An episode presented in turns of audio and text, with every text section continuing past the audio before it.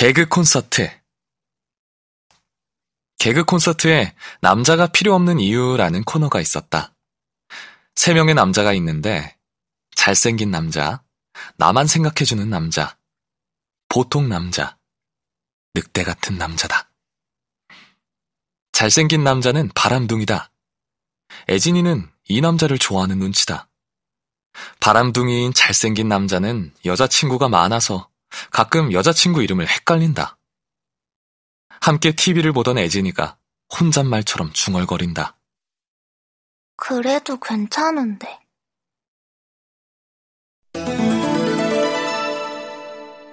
현대 미술. 애진이가 아파서 어린이집에 가지 못했다.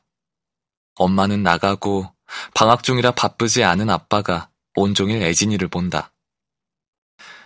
오전에 병원에서 신종플루 같은 독감은 아니라고 판정받아서 안심했다. 오후에 예정된 대로 영어학원과 미술학원에 보내도 되겠구나 하고 내심 기뻤다. 그런데 애진이는 학원에 가지 않겠다고 한다. 머리가 아파. 종일 놀아줘야 하는 것이 겁이 나서 아빠는 그래도 미술학원만은 보내려고 한다. 미술학원은 놀이 개념으로 가르치니 영어학원보다는 견딜만 할 걸로 생각했다. 어, 머리 아프면 미술학원은 괜찮겠다. 온종일 집에 있는 것보다 미술학원 가서 좀 놀아. 하지만 애진이는 완강하다. 아빠, 미술은 머리로 하는 거야. 무엇을 어떻게 만들까, 이런 걸 생각하는 게 미술이야. 애진이가 그렇게 심오한 현대미술을 하는 줄 아빠가 어찌 알겠니?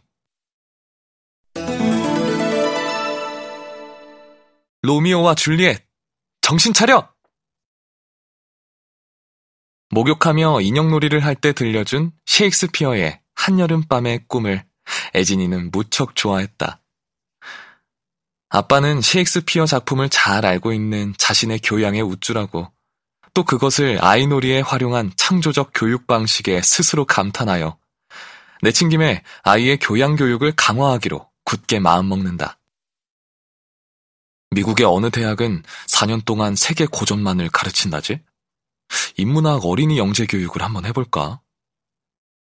그리하여 오늘의 교재는 셰익스피어의 또 다른 명작, 로미오와 줄리엣이다. 이야기가 좀 길어서 가장 유명한 장면들만 영화로 추려보기로 했다. 두 사람이 첫 만남을 하는 무도회 장면부터 사랑 고백을 하는 발코니 장면까지만을 보기로 했다. 옛날 사람인 아빠는 디카프리오 버전보다는 올리비아 하세 버전을 더 좋아한다. 에지니는 흥미롭게 영화를 따라갔다.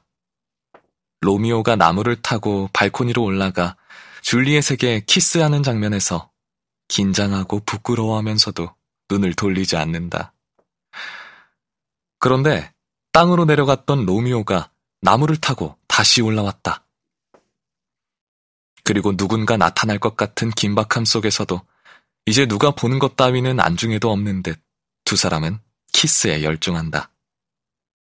조바심이 난 것은 애진이었다. 저것들이 제정신이야! 일어서서 안절부절 못한다. 눈을 가렸다가 귀를 막았다가 소파 위에서 펄쩍 뛰고 이리저리 서성이더니 마침내 소리쳐 외친다.